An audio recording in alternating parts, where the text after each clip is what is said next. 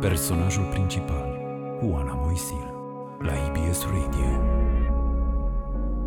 Un alt gând pe care l ai imediat după ce te bucuri că o să primești o fel de chestii faine de la mama ta care o să lucreze în străinătate, e la bă, să nu, care cumva să mă uiți. Ce pot eu să fac ca tu să nu mă uiți? Și am dat o cutiuță de lemn în care era o buburuză. Ei au, au suferit mai degrabă un soi de ruptură pentru că deja nu mai știau cum se întâmplă lucrurile acasă. Salut! Bine ai venit la personajul principal, episodul Paula din viitor. Dacă ai văzut documentarul Holy Father, despre care am vorbit într-un episod anterior cu regizorul Andrei Dăscălescu, o știi pe invitata mea. Este unul din personajele principale ale documentarului, partenera de viață și de platou a lui Dăscălescu, Paula Niculescu. În film îi descoperim pe cei doi cum învață să fie părinți. Subiectul se concentrează pe relația dintre Andrei și tatăl lui și despre cum învață Andrei să fie un tată mai bun. Dar sunt câteva cadre și din relația Paulei cu părinții ei. Aflăm din ele că sunt plecați în străinătate, vedem cum îi anunță printr-un apel video că este însărcinată, vedem reacțiile lor, o vedem pe Paula cum plânge și se schimbă cadrul. Eu am rămas foarte curioasă. Voiam să știu cine este Paula Niculescu și cum a fost povestea ei despre îndepărtarea de părinți. Am un interes personal și eu sunt fată de părinți emigrați. Dar dincolo de asta, consider că abordarea acestui subiect de către adulții care au crescut departe de ai lor este important. Sunt zeci de mii de copii care se confruntă astăzi cu aceeași problemă. De asemenea, mai eram curioasă și ce face acum, Gagica asta intensă, cu privire pătrunzătoare, cum a descris-o partenerul ei înainte ca ea să debuteze pe scena Teatrului Tineretului din Piatra Neamț. Voiam să știu cum se simte începutul unei pasiuni revenite în forță, când era aproape să fie lăsată în urmă. Vă invit să o cunoașteți pe Paula Niculescu. Mi-am dat seama că sunt o grămadă de amintiri pe care eu nu le mai am din perioada aia sau nu știu dacă chiar le-am reprimat pentru a mă proteja și a putea să, na, evolve um, cât de cât ok, dar știu că aveam 8 ani când a, a plecat maica mea prima dată. Știam cumva că se pregătește plecarea maică mi și mi-aduc aminte ziua în care a venit și mi-a spus că o să plece. Eram la bunica, era o zi de vară, ea avea o rochie din denim roz cu uh, trandafiri foarte mișto, foarte mișto. Am căutat-o că chiar, chiar aș purta adică mai port, am fustă de la maica mea foarte mișto și... Da, mi-aduc aminte rochia aia din denim, roz cu uh, trandafiri. Uh, mi-a adus, fusese ziua mea sau urma să fie ziua mea și mi-a adus o inimioară din aur pe care am purtat-o după aia multă vreme pe un lănțișor pe care deja l-aveam. Ăla a fost momentul, eram la bunica mea și ne-a spus tuturor că, uite, urmează. Și ne-am bucurat, adică era... Sorry. Paula își cere scuze pentru că m-a văzut cum am început să lăcrimez. Așa. Atunci era rezolvarea unor probleme financiare și nu numai, adică îți dădea un alt statut în societatea de atunci. Adică așa o percep eu acum erau copii care aveau părinții plecați deja în străinătate, care aveau chestii faine, jucării, nu știu de care și rechizite mai interesante decât le aveam, decât ale noastre. Și când na, urma să-ți plece părintele, nu puteai să te gândești, pentru că nu, nu, nimeni nu putea să-ți spună cât de greu o să fie și tu vedeai entuziasmul ăla, eu asta, am, eu asta am simțit. Deci eu chiar m-am bucurat pentru că urma să primești și eu toate chestiile alea faine pe care le vedeam deja la colegii mei care erau de o vreme bună în situația asta cu părinții plecați sau cu un părinte. Și mi-aduc aminte momentul în care a plecat. Pe vremea aia nu zbura nimeni cu avion, nu pleca toată lumea cu autocarul, sau cel puțin, nu știu, asta a fost. Și am condus pe mama Uh, cu taică meu uh, cu Trabantul, că tata avea un Trabant pe vremea și am mers cu Trabantul uh, cu tata și cu mama până la Bacău, pentru că de acolo urma să ia autocarul. Am lăsat-o în toiul nopții, nu știu, era, era târziu oricum, eu eram foarte obosită. Și nu mi-aduc aminte dacă ăla a fost momentul în care i-am dăruit maică mi ca să nu mă uite, care, știi, un alt gând pe care l-ai imediat după ce te bucuri că o să primești o fel de chestii faine de la mama ta care o să lucreze în străinătate, e la bă, să nu, care cumva să mă uiți. Ce pot eu să fac ca tu să nu mă uiți? Și am dat o cutiuță de lemn în care era o buburuză cumva suspendată, avea așa un picior care o ținea suspendată, era destul de des întâlnită la, mergeai la munte, știi, și îți cumpărai tot felul de suveniruri din alea făcut în lemn sau... Ei, și era o buburuză mică pe care mi-am luat-o eu mai de mult la lacul roșu, pe care scria I miss you. Învățasem eu ce înseamnă I miss you și buburuza dădea din picioare când o deschideai, știi, sau când o mișcai. Și am dat aia maică mi. Nu știu dacă la prima plecare sau la o următoare, pentru că era chestia aia cu viza, venea la fiecare trei luni acasă și stătea câte trei luni acasă și după aia pleca încă trei luni. Cam asta e, așa, așa mi-amintesc momentul ăla. Și după aia mi-amintesc ce era foarte, cum, cum spuneam, de momentul în care nimeni nu te pregătește. Și cred că nici pe adulți nu i-a pregătit nimeni vreodată. Și n-au știut cât de greu o să le fie relațional și psihic și fizic. Și mama ne scria scrisori. Asta mai aduc aminte, că ne trimitea pachete și ne trimitea în pachet scrisori. Și erau caiete întregi scrise de mama pe care nu le mai, nu, nu știu, nu le-am mai văzut, cred că le-a luat taică miu. Ai mei între timp s-au despărțit, deci nu știu ce s-a întâmplat cu scrisorile alea și mai citea tata, adică erau bucăți întregi pentru mine și um, după aceea, na, pentru taică miu și erau detalii pe care eu probabil nu trebuia să le aud la vârsta aia. Și altă chestie care era foarte mișto și în același timp foarte dureroasă pentru mine era când ne suna mama. Nu aveam telefoane mobile, aveam fix și mi-aduc aminte și fixul cum arăta. Aveam unul în bucătărie care era prins de perete și unul care puteai să te duci și la vecini. Și mi-aduc aminte că taică mi lua când știa că urmează să sune mama, era un program cumva stabilit și lua receptorul, dacă na, mergea la vecini, că se întâlneau la cafele, la nu știu și avea receptor și fugea repede cu receptorul acasă. Eu deja răspunsesem la ăla din bucătărie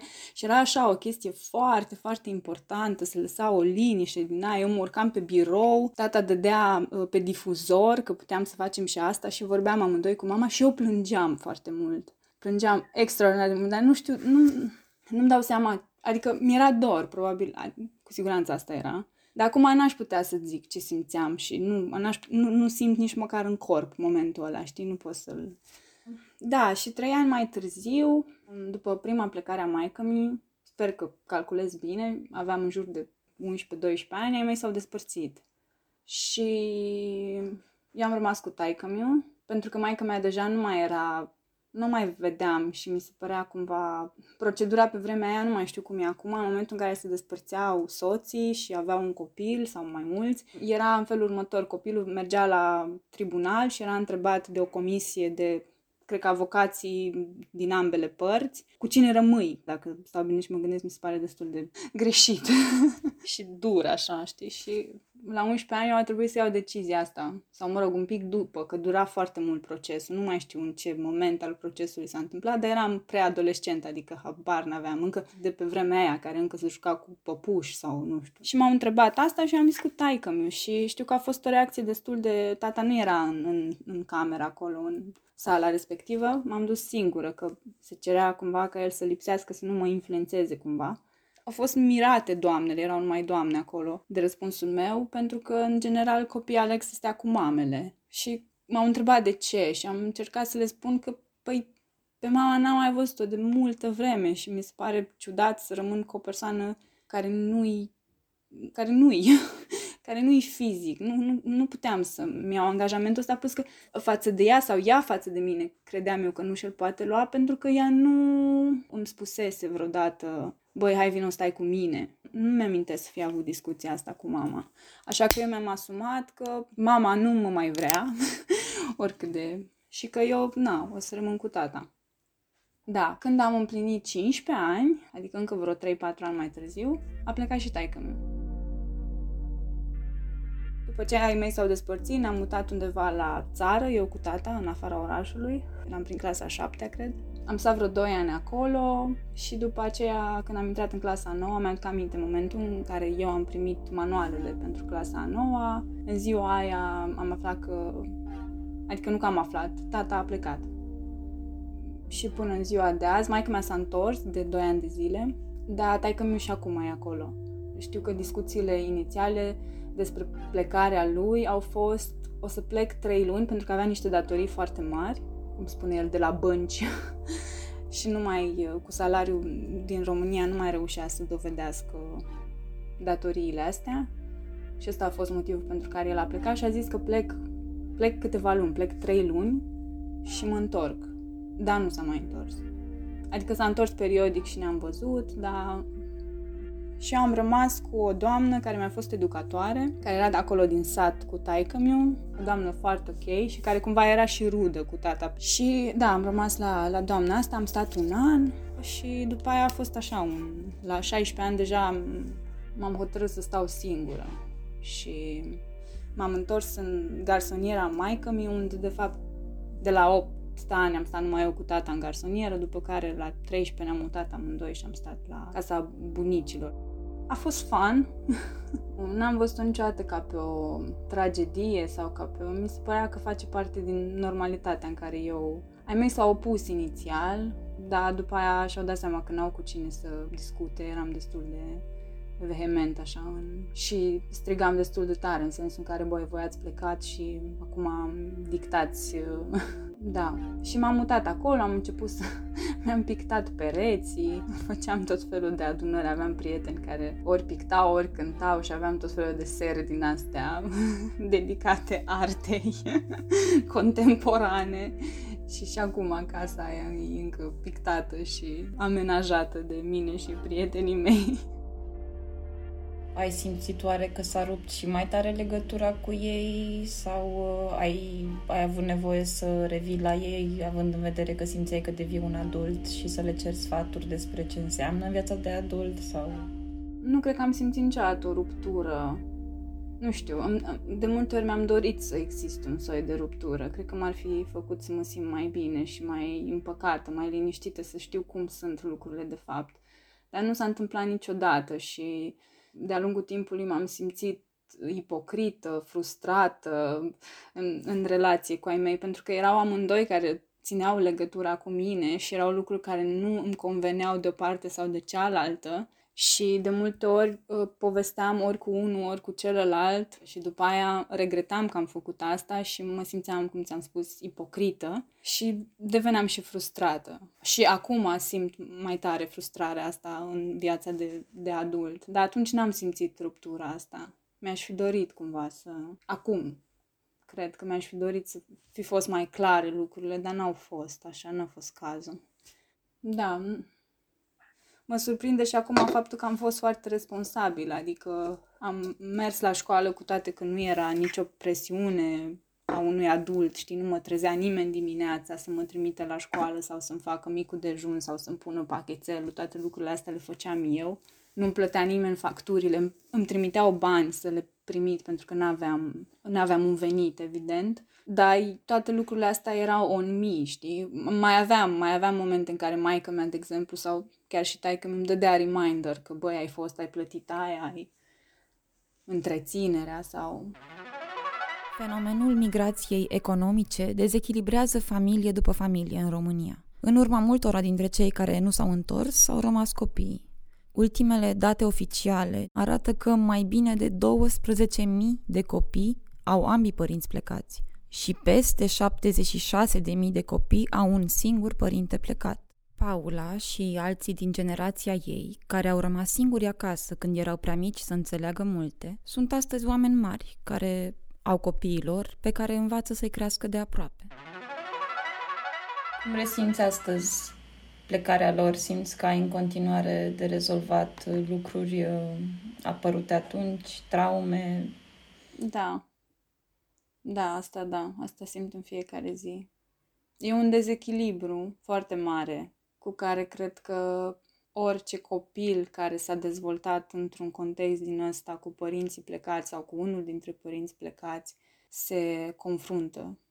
Și ce mai simt periodic e că am pierdut niște timp care ne-a fost dat mie și alor mei în, nu știu, viața asta și nu ne-l mai dă nimeni înapoi. și ce a, ce a fost, ce s-a ciunțit din toată experiența asta a tuturor, nu numai a mea, nu mai poate fi reparat. Adică nu mai...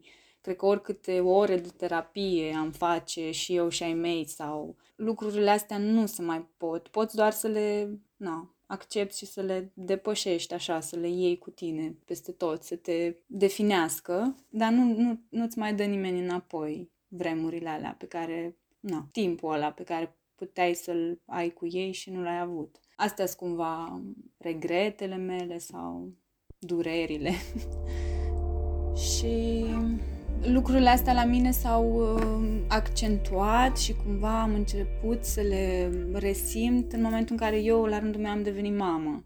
Pentru că până atunci erau așa de bine și de frumos uh, ținute la, în întuneric și în uh, negare, de nu, nici mie nu vine să cred cum am putut. Adică era o parte din normalitatea mea și atât. Știi? Și în momentul în care eu am adus pe lume un copil, mi-am dat seama că, băi, stai un pic, lucrurile nu sunt chiar așa în regulă cum, cum credeam. Da. Și e o muncă, e o muncă în fiecare zi ca să ca să te accepti pe tine, că cum spuneam la un moment dat că i-am dat maică mi cutiuța aia ca să nu mă uite, știi, ai senzația că e vina ta la un moment dat și asta e iarăși un lucru foarte greu de dus. Și în viața de adult, când devii conștient, dacă devii conștient, uneori mă întreb, poate e mai bine să nu sau... da, e, e o muncă, dacă îți dorești să te înțelegi și să te accepti, e o muncă pe care o duci cam în fiecare zi cu tine, să-ți nu să-ți spui, dar să realizezi că de fapt nu puteai face mai mult decât ai făcut tu în calitate de copil. Nu știu acum părinții, știi, că mi s-a întâmplat să, să-mi pice în mână când eram însărcinată o carte, uh, Fetița care se juca, juca de Dumnezeu, a lui Dan Lungu. E o carte absolut minunată. E, cumva îți oferă și perspectiva mamei, știi? E despre o fetiță uh, și mama ei. Mama ei pleacă în străinătate, fetița rămâne și te întâlnești cu experiențele fetiței, și cum a depășit ea emoțional și nu numai toată perioada în care maica s-a lipsit. Ce e mișto e că uh, se apleacă foarte mult și înspre experiența mamei și îți dai seama că nici lor nu le este uh, ușor, știi? Și eu până nu de mult n-am avut această... Nu m-am gândit la, la cum le-a fost lor. Eram destul de înverșunată în momentul în care mi-am dat seama sau m-am simțit, de fapt, nedreptățită din diferite puncte de vedere și m-a ajutat mult cartea asta să, să realizez că mai există o, mai există o poveste, nu numai povestea mea. Crezi că te-ar fi, că ți-ar fi plăcut să o descoperi mai devreme ca să, să vezi mai devreme lucrurile astea? Nu. Cred că s-a întâmplat fix când trebuia, nu n-aș fi înțeles.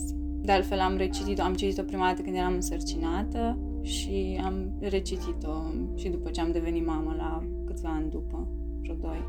Din păcate, cred că chiar mă gândeam recent câtă presiune s-a pus pe oamenii ăștia și câtă presiune au pus ei pe ei, niște privințe din astea, că ce o să zic nu știu cine dacă noi, nu știu, nu ne punem termopane sau că asta a fost o investiție, știi?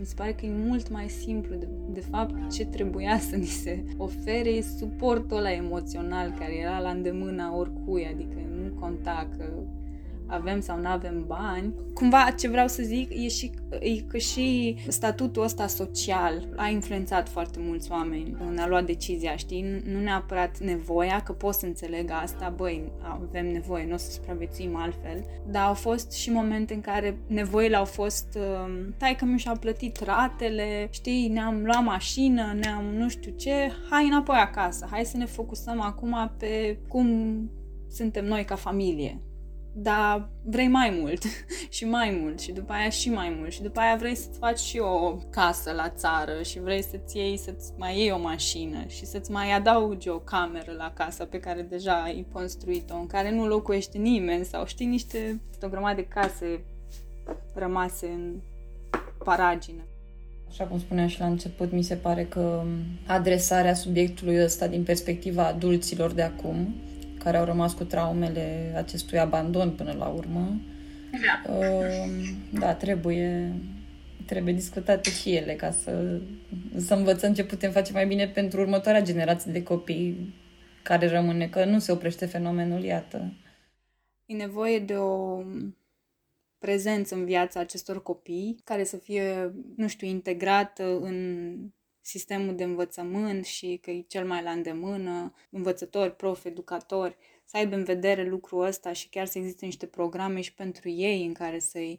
Dar e din nou o aproape o reformă și la nivel de mentalitate. Eu sper și din bula mea, îmi pare rău că părinții sunt mai mai implicați, că și ai noștri au fost implicați, dar au tradus implicarea probabil greșit. Dar a, cel puțin adulții de astăzi care au copii mici sau adulții de astăzi care au avut experiența asta, cum sunt eu, cum ești tu, și care au copii, își dau seama că partea materială, da, e importantă, trebuie să supraviețuim cu toții, dar nu e asta esențialul. Esențialul, cred eu, în momentul ăsta, îi să fii capabil să primești în viața ta orice schimbare majoră, de ordin financiar sau știi, și asta nu poți să o faci decât dacă ești întreg la minte, la cap și sănătos din punct de vedere fizic și psihic și, și aici trebuie investit foarte mult.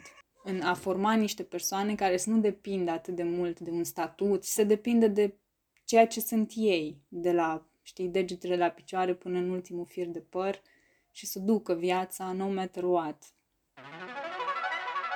Rămâneți la personajul principal. Urmează să discutăm despre documentarul Holy Father și despre proiectul de suflet al invitatei mele, teatrul. Până atunci, ascultăm o melodie care îi place Paulei mult. Blow, It's All a Lie.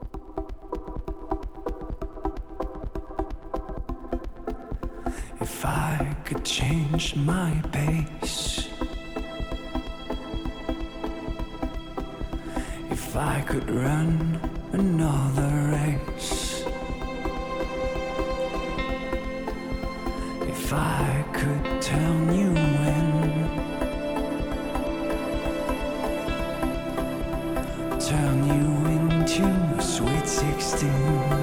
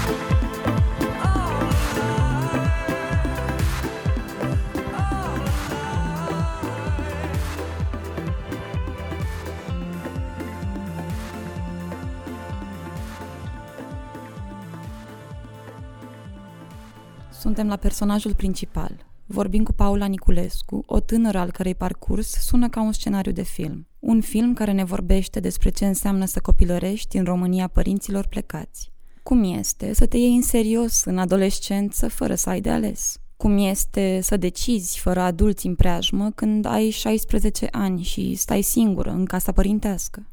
În prima parte a episodului am discutat despre cum a fost pentru Paula să crească fără părinți pe aproape.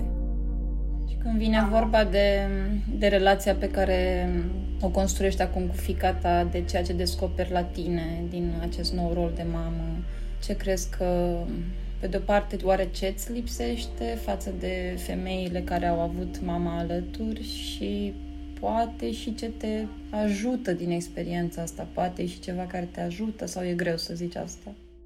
Evident că îmi lipsesc niște lucruri, da. Multă vreme am crezut că îmi lipsește un soi de uh, tandrețe sau de, știi, chestii din astea, pentru că maica mea a fost absentă și mai mult decât atât a fost o, și este o fire destul de, de fermă și destul de... Și multă vreme am, am, am avut senzația că m-a ținut la distanță cumva în, în viziunea ei să mă protejeze, știi, sau să încerce să, să mă facă independentă așa, ceea ce mi se pare greșit. Mai că mi-a zice asta foarte des și acum, că copiii trebuie pupați și iubiți numai când dorm, știi? Cumva aveam frica asta înainte să o aduc pe, pe lume, pe Sofia. Dar nu cred că îți lipsește ceva. Sau nu trebuie să pleci de la premisa asta. Trebuie să găsești în tine puterea aia de care spuneam adineauri și să mergi. și de ajutat, m-a ajutat că am și perspectiva asta. După ce am născut, am, am suferit de depresie postpartum, o vreme destul de lungă, și îmi doream foarte mult să plec de lângă Sofia, asta era una dintre, pentru că aveam senzația că nu-i fac bine că nu-i bine cu mine, pentru că eu nu eram bine cu mine, evident, dar uh, în terapie cu, cu tipa cu care lucram atunci și care îi mulțumesc, mi-am dat seama că eu cumva îmi doream să plec pentru că credeam că ei, evident că nu o făceam, dar era gândul ăsta acolo, care mă făcea să mă simt super vinovată, îmi doream să plec pentru că credeam că ei o să fie mai bine. Acum eu cred că maica mea de la un punct a ales să fie departe de mine pentru că și ei a fost mai bine. Adică mie clar nu mi-ar fi în momentul ăsta mai bine fără Sofia. Or, orice aș primi de la viață, orice, n-ar putea nimic să suplinească sau să nici măcar nu cred că face sens să zic lucrurile astea perspectiva asta din nou m-a, m-a ajutat să mă gândesc că da, ce se mai întâmplă mai încolo și îți dai seama că e perfect normal, e dorința de a pleca pentru că pur și simplu vrei și o părticică din tine înapoi după ce ai devenit mama, adică nu poți fi numai, eu personal nu pot să fiu numai mama acestui copil pentru că vreau să fiu și eu nu știu, femeia sau eu, Paula, pentru mine. Am nevoie de asta, pentru că altfel, adică să, să-mi pierd identitatea în felul ăsta, mi se pare iarăși un lucru care nu-mi face nici mie bine, dar nu-i face nici copilului bine, știi? Și normal să, bine, nu o plecare din asta categorică, nu mă duc, mă mut pe alt continent sau, da, să mai pleci din când în când sau fără să te simți vinovată, mi se pare perfect normal și necesar. Mi-ai mărturisit uh, faptul că ai trecut prin depresie postpartum. Mă gândesc că nu a fost foarte ușor pentru tine să mai fi prezentă și în uh, ceea ce înseamnă lansarea documentarului sau nu știu cum a fost pentru tine să se desfășoare și filmarea și apoi producția documentarului în timp ce tu deveneai mamă.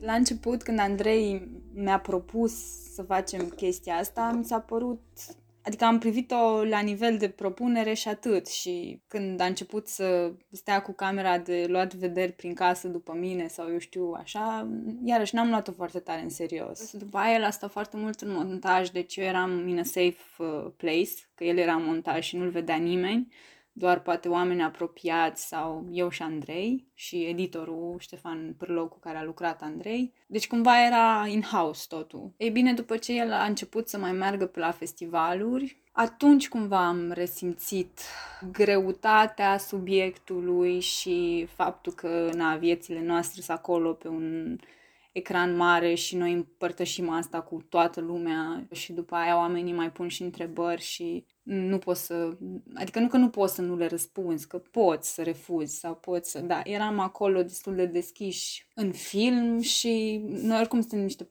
persoane, cred eu, eu personal sunt deschisă și vorbesc și mi se pare firesc și mi se pare sănătos să vorbim așa într-un cadru social despre lucrurile astea, despre depresie, părinți plecați și copii rămași și noi copii care știi, adică mi se pare esențial ca să mergem mai departe și să găsim felul sănătos de a merge mai departe. Dar cred că ne-a afectat destul de mult și pe mine și pe Andrei, pentru că am avut uh, de câteva ori senzația că ne-am focusat și eu și el, el mai mult decât mine, pe facerea acestui film, mai mult decât pe...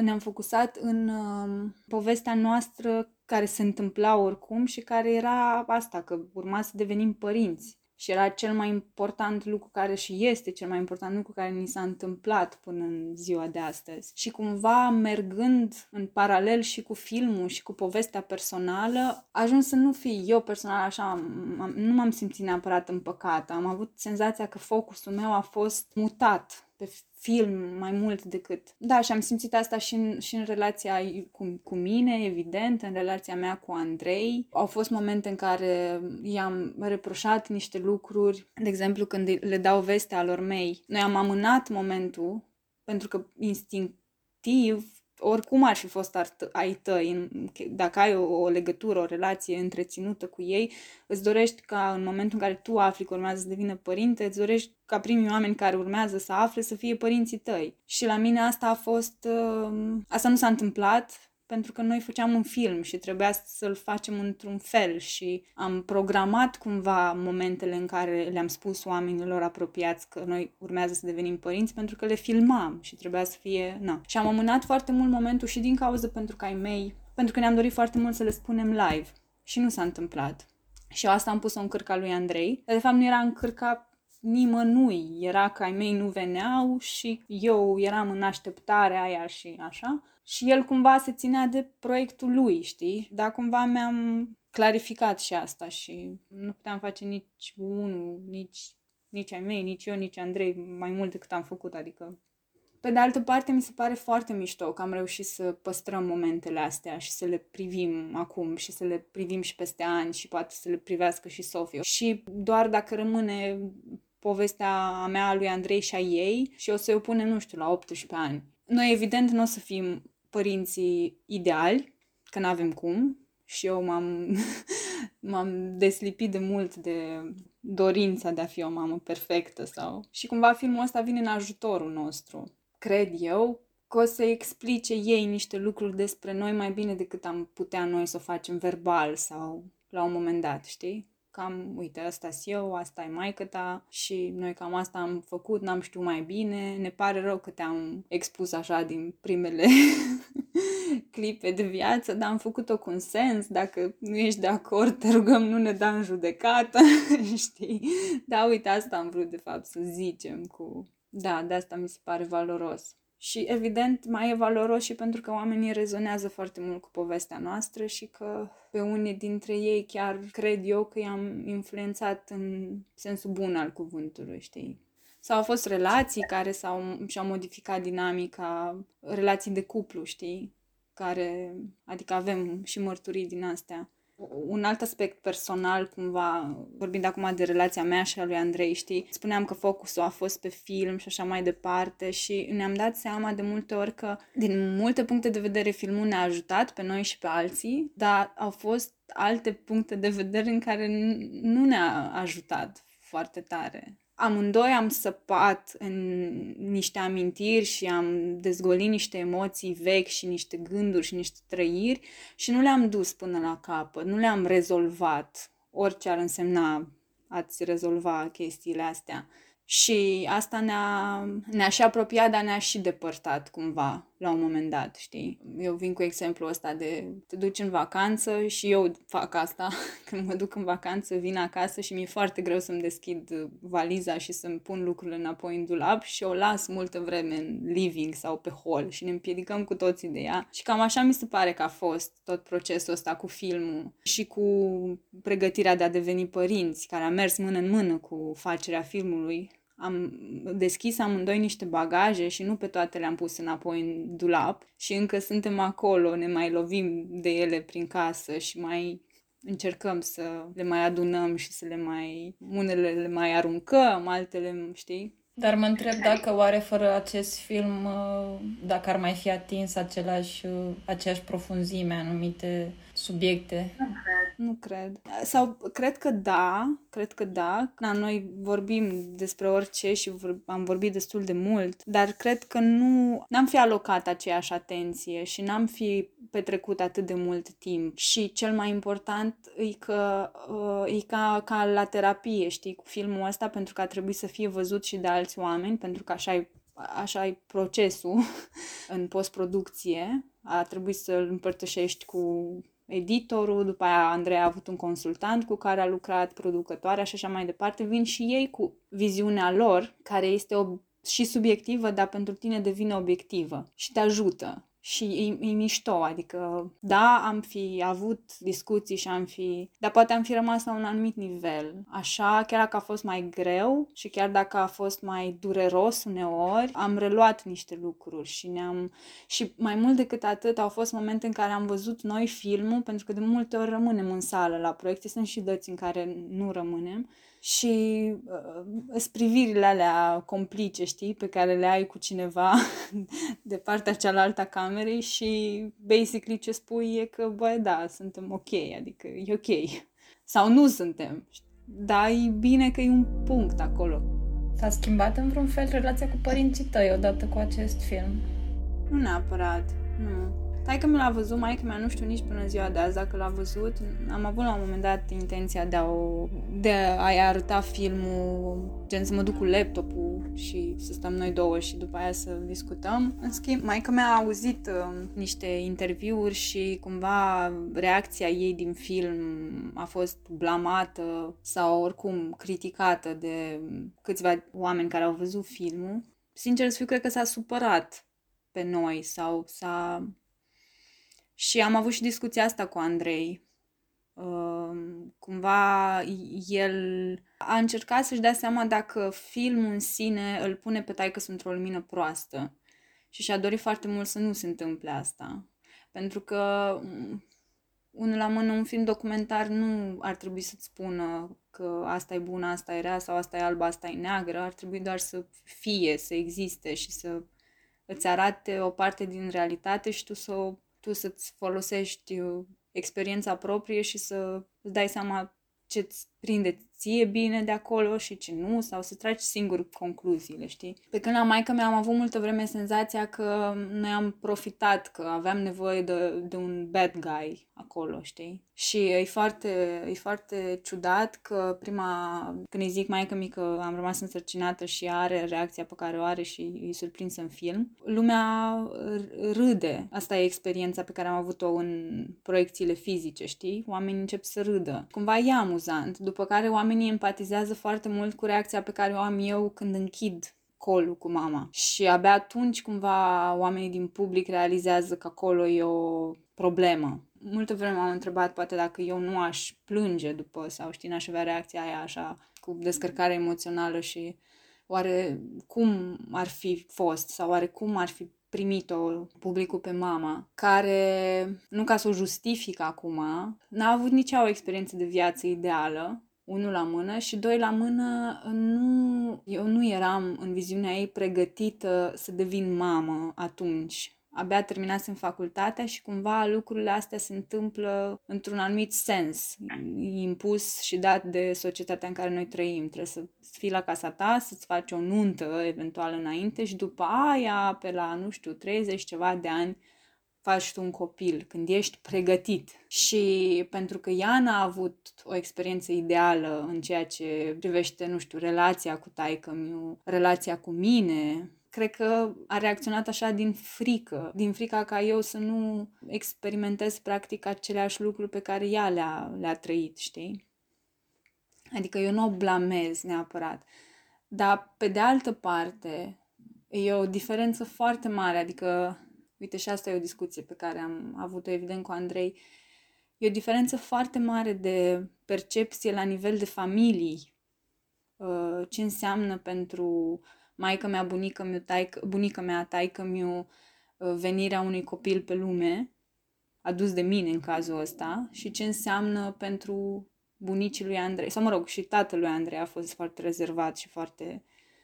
Dar el are altă scuză, ca să zic așa, el vine din altă, știi, nu nu, nu, nu, nu putem să ne raportăm la reacții lumești, ca să... Uh, și o diferență foarte mare de, de, de percepție. Bunicii lui Andrei s-au bucurat super, super tare, chiar dacă, na, cum foarte bine zice și filmul, ei au pierdut un copil, au pierdut-o pe mama lui Andrei, au trăit asta și aș fi putut să înțeleg pe ei mai bine dacă ar fi avut o reacție, vai, doamne, un copil vine cu asta și cu asta și ce greu o să vă fie și vai, hai să nu ne bucurăm, hai să... Oamenii s-au bucurat, știi, pentru că, probabil pentru că ei au fost împreună și pentru că au fost asumați toată viața lor și cu nivelul de informație pe care l-au avut ei la vremea aia, au fost și sunt și în momentul ăsta pentru mine cuplu pe care, la care eu cumva, știi, genul ăla de relație la care cumva aspir. Spune-mi, te rog frumos, acum tu ce faci? Am terminat în 2017, am terminat actorie uh, la secția de păpuși actorie. Da, eu zic că am terminat actorie, că asta, asta, asta, pe asta m-am focusat mai mult. Cu câteva zile înainte să-mi dau licența, am aflat că sunt însărcinată, așa că din păcate pentru mine, am pus totul pe hold în ceea ce mă privea profesional vorbind și am zis că, băi, nu, asta e momentul în care eu uh, devin mamă și n-a fost o abordare foarte sănătoasă pentru psihicul meu, dar asta mi-am zis atunci, nu pot să iau nici asta înapoi. Nu pot să zic că am avut un proiect al meu, până de curând, până când am debutat la teatru.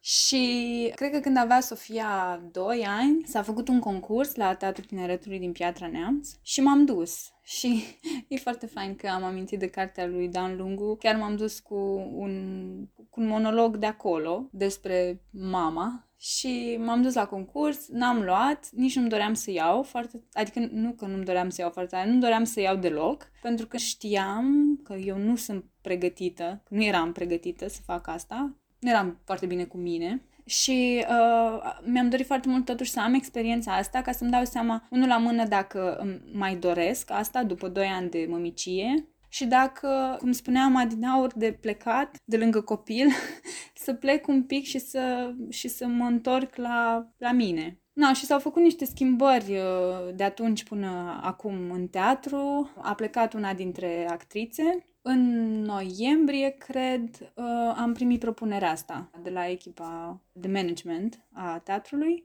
și cumva se adunaseră aproape patru ani de pauză la mine prima dată am luat-o la modul, bă, oamenii ăștia chiar nu știu despre ce vorbesc, adică eu nu mai, eu îmi luasem gândul, între timp am apucat un master la Cluj, pe management și antreprenoriat cultural, începusem așa să clădesc niște viitoare proiecte, să, de, deja eram pe alt, pe alt traseu și în momentul în care ei au venit și mi-au zis că au o propunere pentru mine, nici măcar nu m-am, adică o clipă nu m-am gândit că ar fi vorba de genul ăsta de propunere, adică să mă angajez ca actriță, și credeam că propunerea lor o să fie despre ceva, un eveniment, whatever, îl organizăm și ce fain. Și m-am dus foarte relaxată, mi s-a zis despre ce-i vorba. Am avut un moment de șoc suprem în care nu, nu, nu înțelegeam ce se întâmplă. Căutam camera ascunsă. Și mi-au spus că e vorba de o înlocuire inițial și am acceptat. Mi-am luat o săptămână să mă gândesc și să vorbesc cu oameni apropiați despre asta. Și am acceptat și cred eu că a fost ok și am făcut-o și Uh, da, mi-am dat seama de fapt cât de mult îmi place să fac asta și cât de mult m-am uh, schimbat în perioada asta de, de pauză și cât de mult cumva a contat toată experiența asta pe care am avut-o în lipsa teatrului pentru ca mai apoi să o aduc în, în teatru.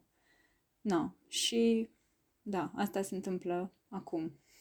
Chiar cred că suntem pregătiți în momentul în care suntem pregătiți să ne se întâmple niște lucruri. Și cum spuneam și adineauri, eu când m-am dus la concurs, nu m-am dus nicio clipă cu gândul să iau concursul, pentru că eu știam despre mine, am avut decența față de mine să-mi spun că te duci acolo doar ca să te duci acolo, ca să vezi că, să simți scena aia și să vezi că poți să pleci de acasă, să te duci până acolo. Deci nu mai mult, nu ai nevoie de mai mult acum.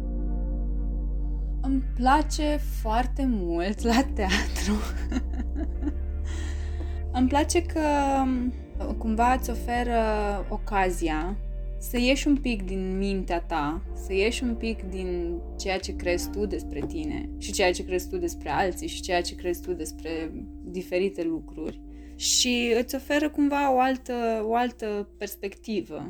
De altfel, multă, multă vreme am zis despre teatru că, bine, dacă îți permiți să faci asta, e aproape un soi de terapie pentru cel care o face, știi? Pentru că lucrezi cu oameni și ei au viziuni diferite și e fain că poți să împărtășești asta cu ei și e fain că poți să primești o altă perspectivă în legătură cu tine, cu ceilalți, cu lucrurile care se întâmplă în societate sau nu se întâmplă în societate, nu știu. Mi se pare teatru în sine foarte important, adică și pentru mine și cu siguranță sunt foarte mulți alți oameni care cred același lucru, că e foarte important și că până la urmă urmă e o voce care spune lucrurilor pe nume de foarte multe ori și eu că am uh, posibilitatea să fac parte din întregul ăsta mare și important pe care îl reprezintă teatru, da, nu știu, nu pot decât să, să fiu așa recunoscătoare și să, și să mă bucur cu adevărat, știi, că, că sunt niște oameni acolo care vin și te ascultă pe tine. Mi se pare, mă rog, nu numai pe tine individual, mă refer la, la entitatea asta, la... Și cred că n-am văzut-o niciodată ca pe o chestie măreață sau ca pe o... Cred că trebuie să ne coborâm așa de pe piedestalul ăsta, știi? Chiar să ne apropiem de teatru pentru fix ceea ce este și fix ceea ce spune, fără să-l îmbrăcăm în nu știu ce haine. Eu voiam doar să te mai întreb ce mesaj ai pentru Paula din viitor. Hmm. Ah. Acum n-am niciun mesaj pentru ea. Na, nu știu, let it be, let it be. Cam asta ar fi mesajul cred eu că sunt într-un loc bun al vieții mele. Nu vreau să rămân aici, evident. Îmi doresc să existe Paula din viitor. Poate fix chestia asta pe care mi-o spun aproape în fiecare zi, că Paula din viitor poate să fie și Paula de mâine, nu trebuie să fie Paula de peste 100 de ani, cu toate că eu asta îmi doresc. Pur și simplu trebuie să fie mai, uh, mai blândă cu ea și atât. Aici se termină episodul Paula din viitor. Ați ascultat-o pe Paula Niculescu. Eu sunt Oana Moisil și ne reauzim săptămâna viitoare, la personajul principal.